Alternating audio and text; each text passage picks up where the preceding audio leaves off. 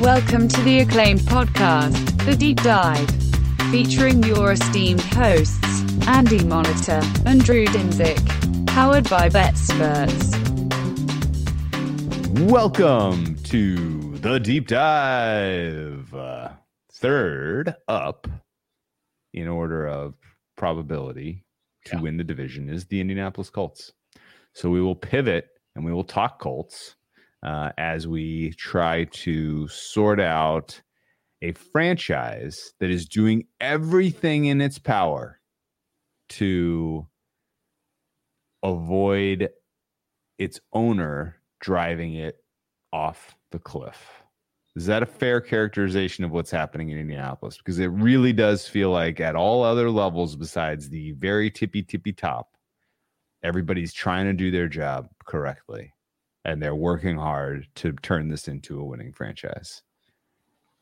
But Irsay just can't get out of his own way for whatever reason. And is saying and doing some things that are really, really tough to give me one example of a head coach they pulled out of studio midseason last year. Yeah, the Jeff Saturday saga. Oh, my God. Oh, my God. That was another one where it's just like, this isn't real, is it? Like, am I This yeah, truly fever dream. Yeah, real fever dream shit. This was another one too where it was kind of a goofy year. It was a year I'd have to look. Their win total was like 9 or 9.5. It felt like there was a lot of optimism. It was 9.5. They were 20-1 to win the Super Bowl. Yeah, there was a lot of optimism, and again, I did scour. I read this whole thing when I got it, but I did scour through Clev TA's preview, which is free, guys. If you want to have some nice charts and depth charts and everything in one place, it's right on his Twitter. But starting one of his paragraphs, Ryan committed 28 turnovers in just 12 games. That's just like, oh yeah, like I. That's one of those where it's like, oh yeah, like ugh. That's a lot. That's like, I just talk about an experiment not going right. It was just never the right fit. It was never the right offense. The offensive line was supposed to be somewhat of a strength, not elite, but somewhat of a strength that turned out to be bad. You combine that with a quarterback who was, obviously lost any mobility he had earlier in his career and basically a statue. So you had a really bad combination for pressure, sacks, turnovers, bad quick decisions, and kind of a bad offense. Yeah.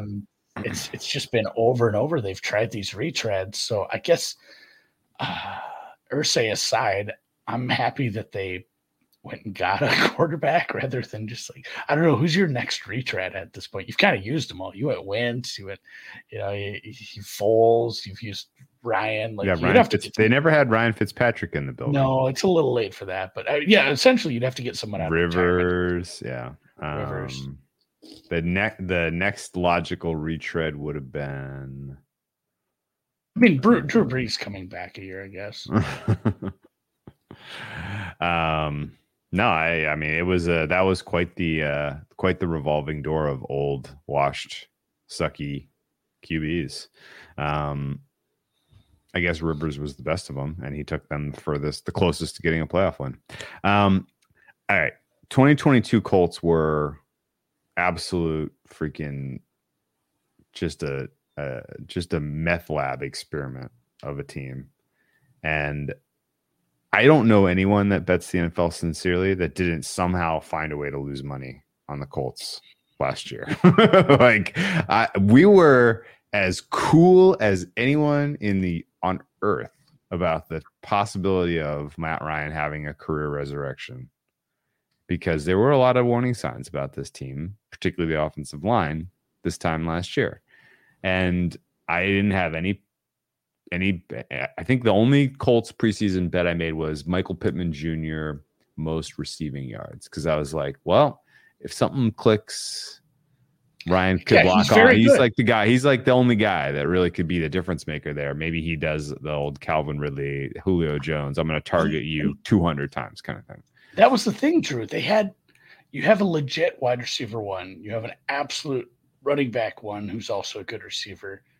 even if the offensive line did take a step back, it's like, man, you got a savvy vet. Like, how bad could this possibly go? And I guess we got our answer because it was. It could have gone worse. You could have given him $200 million, and then he did that. Yeah, which happened some other places. All right. Even kind of avoiding a bullet that a lot of people took early, believing in this team, I managed 3 god awful losses in game by game betting against. Somebody already brought up the Raiders in the chat. The Raiders was the worst. That was one of my worst losses of the whole season. And the fact that was just a DOA Raiders performance start to finish, and that, like, realistically, they didn't even ever have a glimmer of covering that spread, did they? They were down 10-0 before we fucking blinked. They were down 14-19 heading into the fourth quarter. They took a 1-point lead, couldn't convert the 2-point conversion. So I would have needed garbage time touchdown to get the cover. But they lost outright with a backbreaking drive, Matt Ryan to Paris Campbell. That was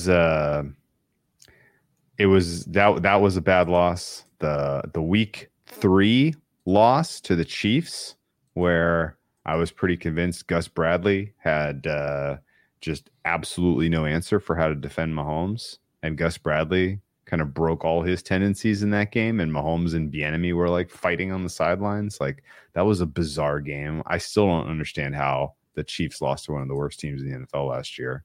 And it was not even like it wasn't a loss that even really made sense. Like, they got outplayed, I thought. Maybe there's a case that injury or turnover and extra point or kicking special team. There were special teams shenanigans in that one. I remember that now. So that one hurt. I had a pretty big position on the Jags week 6 when I thought they were coming on and the Colts were waning. That didn't come through. They were involved with one of the more hilarious games of the season, the 12-9 overtime thriller. Where they beat the Denver Broncos. We already mentioned the 2 Texans games, which were each hilarious for their own reasons. The tie was the what do you call it, Buster? The Survivor Buster, and then people checking the rules in their Survivor League. The loss that was actually a win in Week 18, which was just incredible. Giving up the touchdown and the 2-point conversion to take that L is amazing. They were involved in the biggest comeback in NFL history with the Vikings coming back from 33 points down. Is that correct? Do I have that right? I do wonder how many people would have actually. That would have been one of those games that nobody watched the second half of if it were a Sunday game. Yeah. Even if it were a late Sunday game with 2 other games on, no one would have watched that second half. But that was a standalone Saturday game, and you had no choice unless you wanted to go sweep your garage. Yep. And I remember watching that, like, it just unfolded like a slow motion car crash. Like, every 3 and out the Colts would have. It's like, oh my God, like this is like, just get a first down. It felt like, and I'm sorry, Falcons fans, it just felt like that the Super Bowl, the Falcons were just like, man, you guys just need one time, just do it one time, just one drive, and this is over. Like, all you have to do is stop giving them the ball back and letting Brady score. It was just, and it's not even Brady. It's like, man, this isn't even that good of a Vikings team. What are we doing, guys? Yeah, 2 more. Two more crazy. You're absolutely right. By the way, like that. What a wild. Well, it's just like I never truly believed that the comeback would happen because, like, man, all they have to do is have like one 6-minute drive, and there's just not enough time. Yeah. And then they did have like one good drive, and they still botched it somehow.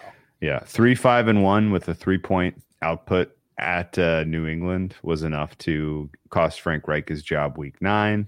That was a bad loss. They looked really bad that game. The scrambled hiring of Jeff Saturday was just. What are we doing here? He hires a guy who's never called plays before to come up with an offensive game plan in a matter of a week. It was unbelievably stupid. They came out the next week after having beaten the Chiefs early in the season. They almost beat the Eagles, Andy. It was a very, very close win for the Eagles. I think they scored a touchdown in the final 2 minutes there. Jalen Hurts had a horrible game against a very bad defense that day. I remember the Dallas Cowboys game fondly because they hung a second half line that was like Colts pick 'em, and the Cowboys won the fourth quarter 33-0 or something. Yeah, you remember what that final was? That fourth quarter was 33-0. 3-0 in the fourth quarter. That was a primetime game. That was a very, very fun Sunday night football deep dive halftime winner. Maybe my favorite of the whole season. They also cost me some coin in the Coach of the Year market because the New York Giants were a sinking ship of a Coach of the Year candidacy for Dable. He was going to back into the playoffs with a just horrific win-loss record. They were going downhill. But Brian Dable came out and smacked the ever-loving shit out of Sam Ehlinger, who came in relief of Nick Foles, who got hurt in the first half, and they beat them 38-10. And for some weird, stupid reason, everybody could not help but write a column about what a saint Brian Dable was on that Monday morning. And it was like, he just beat a goddamn high school team. Like in what universe does this measure up to what Kyle Shanahan is doing with Brock Purdy or what Nick Sirianni has done with this Eagles team this year? Like, this is absurd. And yet that was another, and I don't even know what's right. We got yelled at. We both were just butchering that guy's name. Ehlinger. I don't know. I think it's Ehlinger. I don't remember. The Texas quarterback. He's just not. He doesn't have a live NFL arm, and yeah, it wasn't that good of a win. I did have to go back. Ehlinger. It was Gurr. That's what we kept messing up. I did go back and look at that Colts game that did end. Oh man. So what week was this? Is this week 3? The Colts Patriots game. Oh, that was week. That was the one that got Reich fired. That was week 9, 26-3 Patriots. Yeah. So yeah, the Colts first 6 drives netted them 20 yards. 5 punts. They had 43 yards passing, Andy. That's 6 punts. One of them was blocked, and then their 7th drive of they finally broke loose. 10-play, 44-yard missed field goal drive. That's when the offense really opened up. And yeah, the second half went punt 1 yard, field goal 18 yards, which was off the back of a fumble recovery. Punt 7 yards, turnover on down 9 yards, punt -5 yards, turnover on downs 27 yards, no big deal. And then ended the fourth quarter with just a 1-play, 5 yards. Like, it was one of those where it's like, man, that might have been a worse game than the Broncos game. Yeah, no, that was that might have been the worst game of the season. That offensive output was rough, and again, it was there's some Ehlinger. Mm-hmm. Ehlinger was, I believe I think he just started. He wasn't the whole. Yeah, that was an Ehlinger game. He was in for the whole game. That was never Andy, the answer. The Colts, the standout statistic for the Colts in that one. 0-14 on third down. That's not good. They were 0-2 on fourth down, so they had 16 swings and misses. This is getting a new set of chains. This was after, and this was a game, the Patriots Bears game, that a lot of people lost money off of. But yeah, then everybody bet the Colts because it's like, they can't stop a mobile quarterback. Like, yeah, Fields is better at running. Yeah, that's so. Like, if there is someone in the betting community who won money betting the Colts on or against last year, congratulations, you're the only one. Like, this crew was just a absolute money suck, just unpredictable mess of a team, and I guess we move into the offseason where they didn't retain Jeff Saturday, so. Buoy to you guys. I mean, what in the world do you even say about the process they went through, where it was reported by lots of very credible people that Irsay was on the phone, Jeff, you're hired, and they're Ballard's ripping the phone out of his hand, no, we're not done with the process yet. We're waiting for an interview with Steichen. Don't make that call. It was a weird preventing disaster. getting a guy that I'm really excited to see take over as a head coach. It's seriously, it's arrested development. It's just like, you know, which one is Michael trying to stop everyone else from? Like, and, you know, and Irsay is just everybody else in the Bluth family, just constantly causing mishaps. And the Steichen thing, like an idiot, do a chicken dance. Yeah, nobody can make the chicken sound. God, that's my favorite bit. Digress. The Steichen hire from 10,000 feet looks like a win. You take an offensive coordinator from a team that just really took a step forward. You give him a quarterback of the same ilk, who's even bigger. Like, that's been brought up multiple times. Like, you want to see the tush-push work, do it with a guy who's like 4 inches taller and heavier. Like, that, he's going to do that. He'll get 6 yards of carry just going up the guard gap. Let's really turn this into rugby. I fucking love it. Let's go. Yeah, no, but your opinion on the Steichen hire. Obviously, I don't think there was somebody you could hire that, I mean, if the person was a coordinator or better in the football league, any of them, USFL, any of them, I think it would have been like, hey, this is an upgrade from Saturday. So home run hired by just relative. But, in the framework of opportunity cost, this was massive because you didn't get Saturday and you did get Steichen. Yeah. Huge. And I mean, Steichen might not work out. It might all be, something about the way the Eagles are constructed as the model smoothly oiled machine that the Eagles are could be enough to carry that them regardless, and Steichen might dry on the vine in Indy. That's entirely possible. But I've loved everything you said. I've loved their overall approach. He's handling the situation with Jonathan Taylor right now like better than I could have imagined any first year coach would. I think that ultimately, his input to the Ballard and the evaluation process of the quarterback and landing on Anthony Richardson, well done. He is clearly the highest upside of these guys, in my opinion. And I'm very, very excited to see how they develop him. I think the idea that you've got a guy who has a track record of success of developing Jalen Hurts as a second round pick into what is a true blue starter for years to come. Like, that's the fucking secret sauce, man. Getting somebody who knows how to talk to a quarterback and develop them into a pro, like that is exactly who you want to hire when you're in the Colts in this situation and you draft a guy like that.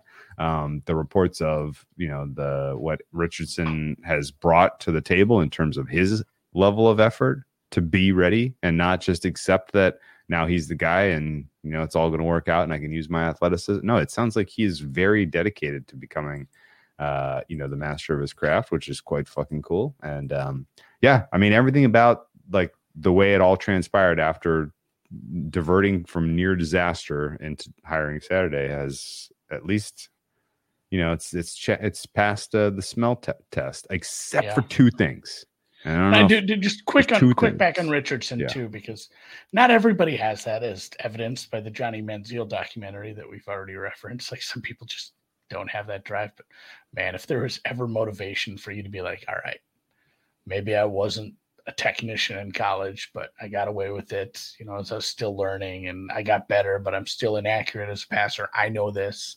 I'm going to do everything to get better. Man, just go look at those graphics they put up for all the, the recently paid quarterbacks. Like, just dedicate 20 hours a day of your life to getting better, figuring it out, hiring the right coaches, the right dietitians, the right technicians, do the full Kirk Cousins, put the brain skull cap on and do the phone app thing, whatever it takes to get better, because there's like a $300 million contract at the end of the rainbow. Like, 5 years down the road, there's a quarterback going to get, 250, 300. Of course.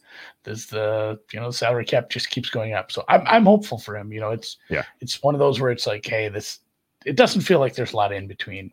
Yeah. It feels like it either works or it doesn't. He's a freak athlete. We need to turn him into somebody who can complete more than half his passes.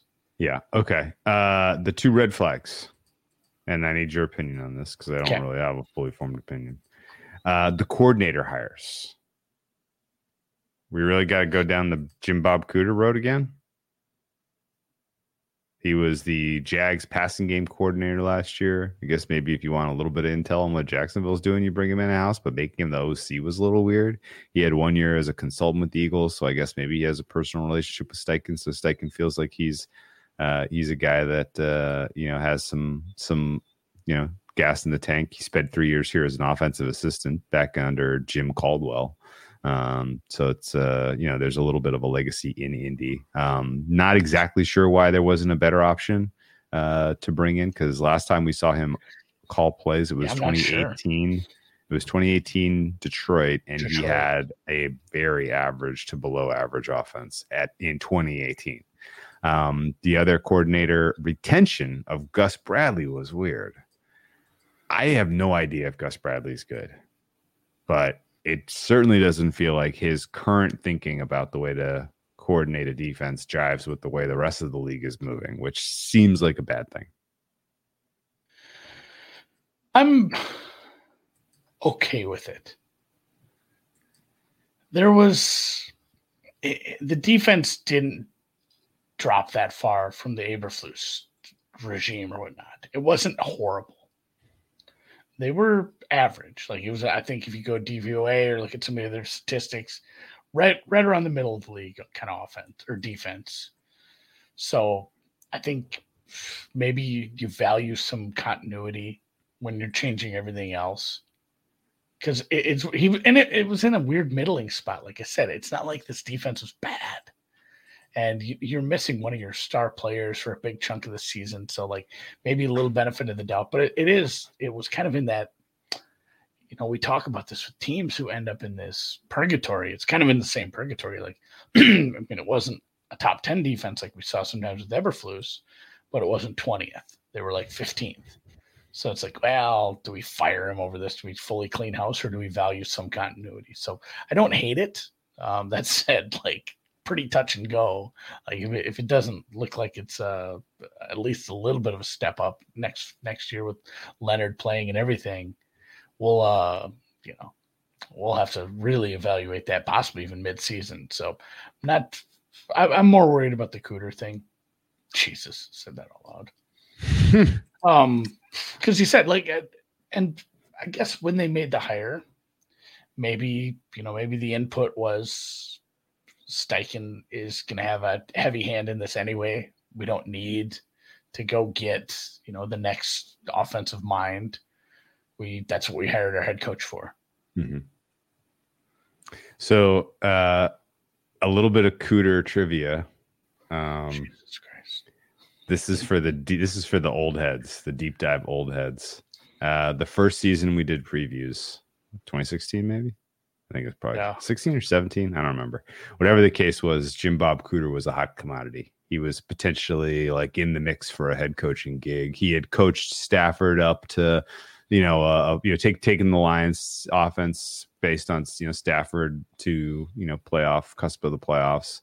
And I forget who the head coach was, but he was a little bit on the hot seat. And we brought it up as, is it possible that Lions could be first coach fired, and just so that they can, elevate Cooter, so that they can see, see if he's the guy. Andy made a very timely joke, which is you always want to try out the Cooter before you buy it. And I died laughing. It was, I remember that. I didn't know where you were going with this. I forgot about it. Extremely funny joke. And we finished the whole podcast. I go inside. Wasn't recording. It was not recording. We lost the whole thing, so we had to redo it. And the second time, it just didn't have the magic. It did. I think that was the fifth ever episode of the deep dive. We are on 600 something now, 605. Or something. I'd forgotten that. I was in my car driving home from the office. Like, hey, good news, bad news. Good news is like we did a really good episode. Bad news, they didn't record it. Yeah, the Cooter joke lost to the annals of history. But yeah, Jim Bob Cooter's back in our lives with the Colts and responsible for the charge of developing Mr. Anthony Richardson. So Richardson's got the tools, I think, to be a smash. I think his most common comparison to Josh Allen, bring it on. Like, I love it. Put that bar high. Let's see him get there. And I think with Steichen in the mix, it has the potential to do so. They need to get some. They need to get some more weapons. They need to fortify this offensive line. But he's a big enough, strong enough guy that if the offensive line sucks this year, not really that worried. You know, he played on an absolutely miserable offense last year in Florida. So this is like a whole new world working with this level of talented people. I think if you said you could only have one bet for offensive rookie of the year among the quarterbacks, Richardson would be the guy I would take. And it's just because of the potential that he is just so, you know, such a freak athletically that he puts up numbers that, you know, people can't realistically conceive of until they see it. So, yeah, I mean, the path is the Justin Fields path, except, I mean, who was the Bears number one before they started trading for wide receivers? It certainly wasn't a Michael Darnell Pittman. Mooney. Yeah. So like it's a better offensive line than the Bears had. It's more athleticism even than Justin Fields. And he has a true wide receiver one. He has a very unhappy running back. We'll get into that a little bit. I don't want to touch too much on that because I think it's dumb, but it is dumb. I didn't love, and you know, getting back to Gus Bradley, and maybe I will talk myself. I wish there was a first defensive coordinator fired market because Jesus, like he did lose some pieces too. Like I think most of the important pieces he lost were on defense. Like you, Karake, okay, Gilmore, Yannick Ngakoue. He just plays for like three different teams every year at this point in his career somehow, but.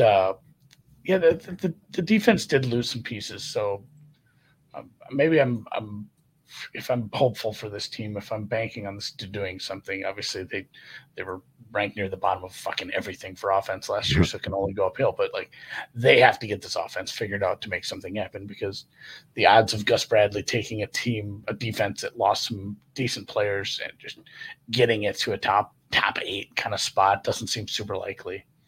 So The benefit is they have. We'll get into the schedule. I think obviously this is the hottest part about if you like this team, if you want to make any positive bets on this team, outside of just Richardson to play well. It's like he does have a kind of a nice landing spot in a lot of chunks of the schedule. Yeah, he does. Offseason. So I mean, the offseason grade, I just solid B+ because I'm not so sure about the coordinators, but you did. Yeah, really I'm willing to go A, and it's so much. Coach. Yeah, you did the right thing. I think the two major things that you needed to get right were the coach hire and the quarterback pick. And from what I can tell you, you did it both. They both were done correctly. So can't really ask much more of you. The losses, you mentioned a couple of them. I do have Okirike as a meaningful loss at linebacker. That downgrades that unit substantially. Pass rush is going to be a question without Ngakoue, although he's a perennially overrated player. Paris Campbell has found a nice role with the New York Giants. He would have been nice to have around. Stephon Gilmore is going to be a meaningful contributor to the Dallas Cowboys. He would have been nice to have around. Rodney McLeod is going to be a meaningful contributor to the Browns. He would have been nice to have around. That is about it. Everybody else that you let walk out the door, I think, was correct. And the guys you brought in, you're bringing in a defensive end and Samson Ebicom. I don't know that he is worth his compensation because he was part of, you know, death by a million cuts in San Francisco. No idea if Taven Bryan is any good. His pressure rate was really good, but they couldn't stop the run to save their lives. The context of like, he was part of a unit. Like, it's hard to grade some of those guys who aren't like, hey, you're Bosa, we know you're good. It's hard to grade some of those guys where it's like, well, everybody got a lot of pressures. Yeah, they brought in a recent champion, a recent Super Bowl winner, and kicker Matt Gay. No more Rodrigo Blankenship with his spectacles that could see into the future. I think he got cut midseason last year. Yeah, he got cut. He got cut already this preseason. Oh, okay. Team, yeah. Well, Matt Gay is now kicking. He was, of course, the Rams kicker that took them to the promised land. Very good. Yeah. All right. So overall, A for off season for me. You did the important things right. Let's look at the schedule. And honestly, you get an A for not paying Taylor.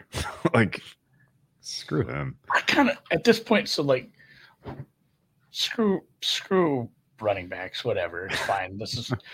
I'm fine. The market does what the market does. I can't argue with the market. I'm not going to try to. People have tried to do that for many, many years, and things the market's always going to bitch slap you with its invisible hand. So sorry. Yeah. But I do hate, I mean, at least five people I know made the same tweet where it's like, Irsay, hey, we can't pay running backs. Also, or say, hey, we need a first rounder for this running back. Like that does. Like it's one thing for that to happen, like behind closed, like just to say it out loud both times. Like, man, this just don't do this. You make everyone look bad. You make the other owners look bad. Like because then you lump it in like owners are so anti-labor and they're just trying to fuck people over. But truthfully, I like Taylor has no leverage here because a trade would be, I'm not completely ruling it off the table because you never know how dumb another team can be. They should consider it. Well, I mean, if you're the Colts, you should absolutely consider it. They can get a couple first rounders. Why not? I would take less than what he's looking for. No, the ask is insane. The ask, but yeah, the team that has to trade would have to give up that sort of assets and then also give him to pay him. And obviously, the Texans don't even have a first rounder to give you. So, you know, you're kind of here. Yeah, that was the other thing coming into this season. Although Bill O'Brien probably wants a running back in his system, I wouldn't rule out the Patriots making a deal. Running back. Okay. The schedule is this is an AFC schedule. This is an AFC team. I cannot imagine a more favorable set of opponents and sequences for kind of getting your career off on the right foot. And I look squarely at what happens after the bye, where you go against Tampa Bay, Tennessee, a tough one in Cincinnati, Pittsburgh, Atlanta, Vegas, Houston. Like you are going up against 6 out of your last 7 games. You're going up against potentially first year, second year replacement type of quarterback. And that's gives you a chance, I think, to be in those games. You don't have, you want to finish the season on a good note. You can win down the stretch here. I don't know that you're beating Pittsburgh, Atlanta. I'm high on those teams personally. In fact, I don't think those are going to be 2.5 point spreads once we get there. But you're going to be live in a bunch of these games down the stretch here. Even New Orleans and Carolina, you're going to be live. You're favored, in division against Tennessee. You're probably going to be favored against the Rams once we get to week 4. Well, and the Rams too. If you look at that spot, Drew's nice chart here. Beautiful. You get the dark green. The dark green means usually a back-to-back, and if you go cross-reference it, that is the Rams are on a second week back-to-back road, and then you throw in the blue, and the blue can mean extra rest for your team, which obviously it isn't because it's a Sunday to Sunday, so that means the Rams are off a Monday night game. Yeah, beautiful. So you have the Monday night game into the back-to-back, and if you scroll down, you see the exact same color difference on Vegas, where Las Vegas has back-to-back roadies, and then also on top of that, one fewer day's rest. So you have that. You have Jacksonville. I believe that's the game coming off of the Jacksonville game is their first game back from London. Yeah, that's correct. And they're coming off of the game against the Bills in London.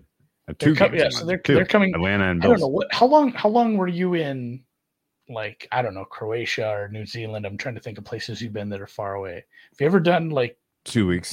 2 weeks. Yeah, plus. 2 weeks. Yeah, 2 weeks in Australia, 2 weeks in New Zealand. Both amazing trips. I've done 3.5 in Europe, and I was like, anytime you do that 6 to 8 hour time change, or Australia, obviously a lot more. It takes a little bit to adjust. It's always worse on the way back, and all these London trips have always been, 3, 4, 5 days.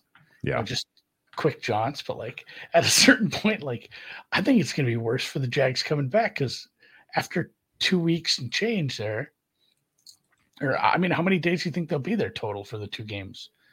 10? At least 10. Yeah. 10's enough to throw you into London time, man. No doubt. So now you got to do it again. It's not just the quick go to Europe for 3-4 days, pop back, and you're just kind of messy with some jet lag. Once you spend over a week in a, you know, a time zone way off like that, it really fucks with you. So I'm kind of worried about Jacksonville coming back from London. I'm excited to see them just be a disaster for some reason that game, even though I'm kind of cheering for them this year. Yeah. Yeah. I'm right there with you. Excited to see, you know, these guys develop. There's a lot of defenses on here that I think Richardson matches up well if he can kind of perform the role of quarterback. Now, it's going to be up and down. I don't know that I'm going to bet much Colts this year, honestly. I'll be perfectly honest with you. Like, in these coin flippy games, it's going to come down to his ability to not make the stupid mistake to ultimately stay in the contest. You agree with that? Yeah. Because the defense is not winning you any of these games. This Colts defense is quite poor. I rank the Colts defense. Let me look at my numbers. They are What's the Tampa travel advantage? Obviously, the dark blue is for, you know, the Indy coming off the bye, but Tampa, is that just a back-to-back for Tampa as well? Are they getting all these? They're getting a bunch of teams on back-to-backs. Yeah, I don't really recall, but it must be. Well, Tampa's schedule quick, but yeah, there's a lot. Not only is there, you know, obviously, like, hey, you go to Cincy, it's a tough game. You're a 9-point dog preseason here. It's tough. Yeah, they're coming off of a trip at San Francisco. Okay, so Tampa has a West Coast trip followed by heading up on a second road game. So that's not great. It's a nice way to come back if you're bye. So not only, yeah, you know, it's similar to the Texans one where it's like, hey, you know, 3 or 4 of these are just like scheduled losses, probably. Yeah. But there's a lot. Not only are there a lot of coin flips like we saw with Houston, but there's a lot of coin flips. Plus, you have these advantageous rest and travel situations just all over. So, like, if Richardson gets up to speed in a hurry, this is a nasty dark horse team. And this is also a team that can win like 5 games. Yeah, I think they do a bigger range of outcome than CJ Stroud and the Texans. Yeah, yeah, I have a pretty wide range for this team based on the schedule and just the uncertainty based around a pretty important position. Yeah, bellwether game on here. I was gonna tell you that I actually my rating for the defense overall for the Colts is not that low. I only have them 24th. I have their front seven as top 12. They have a pass rush that's league average, but their DBs are bad. This is the 31st best DB room in the NFL. Yeah, keeping losing Gilmore, and then like who are these guys that are starting? Well, you lost Gilmore, and then you also had a guy that was probably going to play quite a bit get suspended for gambling. Like, you're very, very thin on the defensive secondary. That's going to be a big problem. And, I don't know. Maybe the bellwether game is. I mean, what do we want to see? We want to see Dallas Flowers, Juju Brents, Jalen Jones, Darius Rush. Wow! This could be the 32nd best secondary in the NFL. Holy smokes! Your safeties are Julian Blackmon and Rodney Thomas. I guess Blackmon's a fine player, but Thomas is a fine player. Neither of those guys is above replacement level by that much, though. All right, sorry, man. Bellwether game. I don't know. There's, you know, what are we trying to? What are we trying to prove out with Richardson? I think our bellwether game is against New Orleans again. New Orleans is going to score 30 on you. You got to go toe for toe against a waning defense. Maybe a little similar with Cleveland. Cleveland at home, sure. It's a team that's so better. Cleveland spooks me. Any team that has a team than you, though. Yeah. Okay, I guess this is a good question. So you have a team like Baltimore who doesn't have much of a pass rush, and you know they're sound defensively, but they maybe are exploitable in the secondary. No pass rush. That should be a game for you to really feature your stuff. You should kick ass in that game if you're Richardson. Same with the Rams game. Same with the Jags game. But Cleveland spooks me because that's an elite D-line going up against the weak front. You know, your weak. Well, I think that's you're going to lose in the trenches in that Cleveland game. I think that's part of it. I want to see Richardson. It's been six weeks now. I want to see him go up against Garrett, you know, it's a very tough defensive line. What's probably a good defense, what's clearly a better team than you, and, you know, can put up a good game at home. I don't know if you have to win that game. If you were if you put up a competitive fight, at least on offense against Cleveland, I think it's maybe a bet on team the following 3 weeks there in some spots, especially if that number gets too big with New England. Dude, that New England is going to be tough not to lay the points. Bill Belichick coordinating against Richardson spells trouba, and that's an international. Well, it's like 7 though. That's probably where I would stop. That's the thing too. Like if it gets up close to a touchdown and it's not a true road game, yeah, I don't know what to do with that. I don't want to bet that game. Jesus. That's a good question, Charles. That's in Frankfurt. Yeah, that's in Frankfurt. Yeah. Lots probably, but I think you mean rookie quarterbacks. Trevor Lawrence must have for the Jags. Trevor started every game his rookie year. I don't think he did very well. Yeah, it's happened a couple times. They lost a lot of games. Oh no, didn't they go win that? Didn't they go win their international game with what's his face, Urban Meyer? Maybe they might have. I don't know, man. It was against the Dolphins. They won. That was their first win, and it was Tottenham. It was in Tottenham. As a rookie, Trevor Lawrence won 23-20 against the Dolphins. And they should have left him on the tarmac, Andy, but they did not. They brought him back to the United States before then firing him. Because the Raiders were out all night. All right, let's take a look at these betting odds. Okay. 100-1 win the Super Bowl. I'm not sure if you combine this roster with Houston and gave me 100-1, I would take it. I don't think I would. There's just too many holes, especially like you said, that defensive secondary. It's going to be very hard for this team to like hold leads. It is. They are going to get passed on. AFC 65-1 is a hot no thank you. AFC South, I don't know, man. If you want to try to make a swing on a high upside, AFC South isn't the worst call. As you say, what is the bet? If you say like, hey, Richardson, you're basically saying Richardson gets you to 9 wins and Trevor Lawrence gets hurt. Yeah, I think I'd be more comfortable with Richardson gets me to 9 wins, and that puts me in a conversation for a tiebreaker into a wild card, and I take it at +350 to make the playoffs. AR to win offensive rookie of the year. That number is a little low for me, Patrick. I'm with you on that. Yeah, but total. You got to watch that market though, man, because there's going to be a buy. There's going to be a buy point. Oh, for sure. I don't have a lot of. I have some defensive rookie of the year exposure. I don't have much offensive rookie of the year exposure because it's just too tight at the top. But it's going to be a case where I think I have 5 bets by the time the end of the year comes. Who's your defensive rookie there, Will Anderson?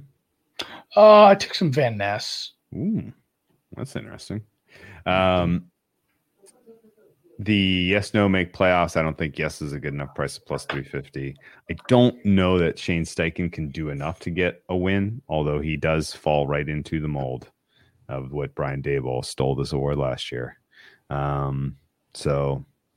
I'm not dismissing it, but I'm not. Well, and that's the thing at +350. Excited to play it. I would just find an over, find an over 8.5. There you go. Yeah. 2 and change. That's fair. Because it's so crowded in the top 7 of the AFC. And honestly, I like AFC South better than make the playoffs. Yes, because wild card, you're going to need 9. You're going to need more than 9 wins. You're going to need 9 puts you, like I said, 9 puts you in a tiebreaker. 10, 11, yeah. What did Miami get in as the 7th seed last year? They had 9. They were 9-8 last year. I forgot they were only 9-8 last year. Wow. But, I mean, there was like 3 other teams, I think. Baltimore and the Chargers got in with 10 in the AFC last year. So the AFC beats each other up a little bit. So maybe you don't actually need to get that many wins to get in. But I still would rather have some other type of upside than yes at +350. Win total 6.5. Yeah, Steichen. I just pulled up BetOnline. Steichen 22-1 coach of the year. Meh. It's not crazy. My median win percentage for the Colts is 6. My mean 6.5. That I think speaks to a little hair of a tail to the over. Which means alt over, if anything. Alt over, like 8. If you believe him, I think find an 8.5. See what you think. Ladder at 6, 7, 8, 6.5, 7.5, 8.5. Yeah, Will McDonald. I got some CLV. I got it at 14. It's down to 12. Who knows? You probably find a 15 somewhere. Who knows? But, I just liked how much usage he's going to get. Cool. All right, let's keep cruising and talk about. Range of outcomes here. We've already done that, I guess. It is wider. I think, like you said, it's similar schedule to Houston, but a lot wider because of this secondary could be real rough. And it's like, hey, this offense, I think, and kind of hopping ahead to betting plan, if this offense gets it, we might see some high totals in some of these games. Yeah, I agree with that. Because it could be like, oh, this team's really good offensively, and oh, it's tied. Like, oh man, they marched down, got another. Oh, it's tied. Here's the $1 million question about the range of outcomes, Andy, and we haven't really broached this. Is this a team that tanks for Marvin Harrison Jr.?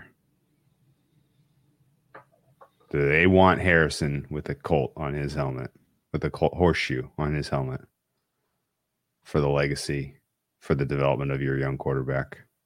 Does that move the needle for you going forward with the Colts if Anthony Richardson shows you anything this year? Is there a long-term outcome for the Colts that actually is supported by not winning this year? Yeah, I mean, always. I mean, if you could just like go into the season, not play it, sim it, and be like, here's what I want my record to be. I want it to be 0-17 because this team doesn't have the upside to beat the best teams in the AFC. So like, hey, good job. You made it to the playoffs. Now you're drafting 18th. Yeah. Get whatever, Anthony Richardson's playoff stinker out of the way next year. Don't worry about it this year. The only benefit you get is like, hey, he has a little bit of experience in maybe you have a game you need to win in week 18 to make it in. And maybe you have a good playoff game on the road. Like you get some experience for the kid, but like, well, I mean, best case scenario is always like drafting high when you're not an actual contender. That said, there's so many holes still on this team. I think there's something to be said for winning a middling amount of games and spending the whole season getting him a shitload of experience, figuring out an NFL level offense. Learning to read an NFL level defense. Like, I think and the side, kind of a side effect of that is winning some games. And I think I'm willing to draft in the middle of the first round if I can get him all that experience instead of like, we're tanking, because I do think truly tanking is playing some Minshew. Okay. I want to see him start every snap. Okay, so no, Minshew's he's just a safer, less volatile asset. I really don't want to see him take any snaps this year. So I am a little out there on this, but Jim Irsay sits everybody down in a room and he's like, he's obviously got an affinity for the 2010 Colts. What was the year that they won the Super Bowl? 2010? Oh, God. It was like 2008? 2008. He's pretty clearly got an affinity for that 2018. If he sits everybody down in a room and he's like, guys. 2007. It happened in 2008. Winning doesn't matter this year. Just get me Marvin Harrison Jr. or else you're all fired and we're bringing in Jeff Saturday. No, I think realistically there's probably this team is more well served in the long term if they don't succeed this year. Other than getting you know, getting a year one out of the way for Anthony Richardson, much in the way that the Jags were actually perfectly well suited going 3-13 and having the first overall pick the following year after they drafted Trevor Lawrence. You know who doesn't even remember how bad the Jags sucked for 2 years in a row that they had the number one pick back-to-back years? Jags fans who got to see them come back and win a playoff game last year. Yeah. Jags fans who are excited about this year's team challenging for an AFC South again, maybe even something more special. You know, if you can turn this thing around,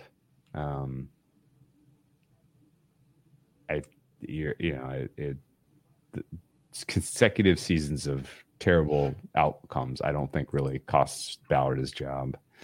And honestly, if he didn't get fired for last year, he's probably not getting fired. I think that's kind of the reality. Yeah. And then quick trivia, because for some reason I'd forgotten that they won Super Bowl V. Yeah, that was the Johnny Unitas year. Yeah. Yeah. That was with Don Shula. So was III, but yeah, they won V. So this was the year of the merger, 1970. So the AFL teams came in. You had the 10 AFL teams, Broncos, Chiefs, Raiders, all them. In 1969, the NFL had 4 divisions. And apparently they had names. What? Can you name any of these? No. You're making this up. You're talking about 1970? The 1969 NFL had the Eastern and Western conferences. And the divisions were called the Capital. No. The Century, the Central, and the Coastal. I don't know what I'm looking at right now. I'm going to send you this. Just look up 1970 NFL. Central and the Coastal and the Century. The Century and the Capital. This sounds... Capital was Cowboys, Saints, Phillies, Eagles, Redskins. Century was Browns, Giants, Steelers, St. Louis Cardinals. The Central was... the Bears, Lions, Packers, Vikes, and the Coastal was the Rams, Niners, Falcons, Colts. Okay, wait a second. So not only were Rams, Niners, Falcons, Colts. So that was Baltimore, Atlanta, San Francisco, and LA. Yeah, in the Coastal division. So fucking weird. Why would you put the Saints in the Capital division? I don't know. What was the one you said? St. Louis Cardinals. I thought they played baseball. I'm confused. All right. All right. Terrible division names. Yeah, this is like, yeah, Patrick's right. This is like the legendary and the leaders division. Yeah, it's like the legends Big and the Ten leaders. Is the first thing. So, and then they realigned to have the 6 divisions that we knew for many, many years. But and people were mad about that because if you remember, they weren't equal. Some had 4, some had 5. The realignment discussions for the NFC were so contentious that one final plan out of 5 of them was selected from an envelope in a vase by Commissioner Pete Rozell's secretary, Thelma Elkjer. Holy shit. Like, they decided on the divisions by drawing lots, essentially. My goodness. You know, 1969 was a crazy time, Andy. It was the summer of love. Yeah. Woodstock. People were expanding their minds to new ways to have divisions in football. Yeah, I feel like this Wikipedia page deserves its own podcast. New podcast series. Andy just gets his mind blown by old NFL Wikipedia pages. I would listen. All right, I'd listen to that. I will. I'll bid you guys adieu unless you have anything else on the betting plan. Like I said, this could be an overs team if this offense clicks. If Jonathan Taylor, you know, realizes I'm not getting traded, man. Yeah, I think this is an over team. I think this is pretty clearly an over team. And if the offense doesn't get it, it's a team total over team for the other team. And I think, you know what else? I think Anthony Richardson rushing props can't be high enough when they're facing a team that has a good pass rush. He's going to default into that, I think, pretty aggressively on those days where shit's breaking down and Myles Garrett's coming around a million miles an hour against the Browns. He's going to take off 10 times. Yeah. I gotta close this fucking tab.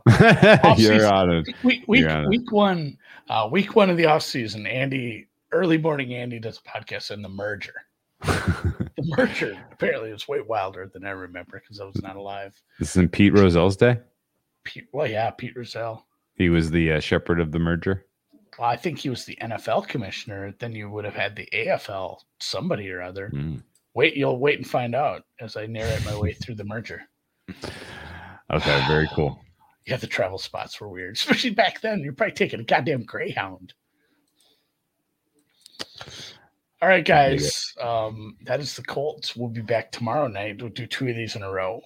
We're going to do the Jags and Titans, starting with the Titans.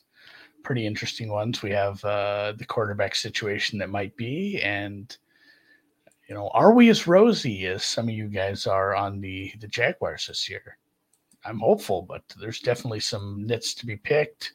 There's definitely some avocados to devil and certain ways to look at them and say, should they really be this big of favorites for a bit of an unproven team? Great producer Dan Meme in the Deep Dive Discord. I have to pop in there. That's great. It's good. It's good. Magnets, how do they work? Insane Clown Posse. The best.